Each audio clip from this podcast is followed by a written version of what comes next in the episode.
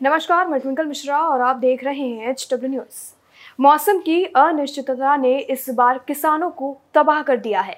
कभी सूखे की मार तो कभी भारी बारिश से किसान बर्बाद होने के गगार पर है। महाराष्ट्र में इससे अछूता नहीं रहा है। महाराष्ट्र के औरंगाबाद, कोपर गाँव में तकरीबन तीन घंटे तक लगातार भारी बारिश हुई। इसके चलते कृषि उपज को भारी नुकसान हुआ है। चलिए आगे बढ़ते हैं, बताते हैं क्या है पूरी खबर। लेकिन उससे पहले मैं आपसे अपील करूँगी कि आप इस खबर को बड़े पैमाने पर ज़रूर शेयर करें। साथ ही अगर इस वक्त आप हमें यूट्यूब पर देख रहे हैं तो हमें सब्सक्राइब करें। अगर फेसबुक पर देख रहे हैं तो हमारे पेज को लाइक और फॉलो ज़रूर करें। अब आप हमारी सभी खबरें एक ही क्लिक पर देख सकते हैं, हमारे ऐप एच डब्ल्यू ऐप पर, जिसे आप प्ले स्टोर से आसानी से डाउनलोड कर सकते हैं। चलिए बढ़ते हैं, आगे बताते हैं क्या है पूरी खबर। कोपरगांव तालुका के तकील फाटा के पास एक प्याज व्यापारियों द्वारा 9 से 10 शेड में रखा गया प्याज भारी बारिश के पानी में डूब गया। इसके चलते व्यापारियों को तीन से चार करोड़ रुपए का नुकसान हो गया है। बारिश का पानी जैसे ही शेड में घुसा, इसके अंदर रखे प्याज पानी में तैरने लगे। कई कुंटल प्याज बर्बाद हो जाने पर व्यापारियों ने अब सरकार से आर्थिक मदद की मांग की है।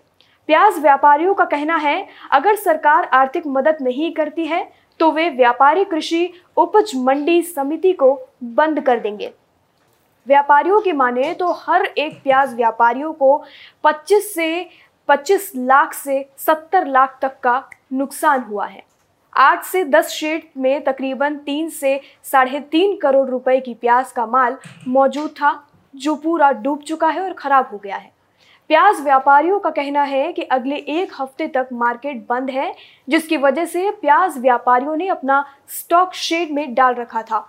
कई सारे व्यापारियों ने बैंक से कर्ज लेकर प्याज का स्टॉक किया था, लेकिन बारिश के पानी की वजह से पूरी प्याज बर्बाद हो गई। अब इन व्यापारियों के पास आत्महत्या करने के सिवा कोई रास्ता नहीं बचा है।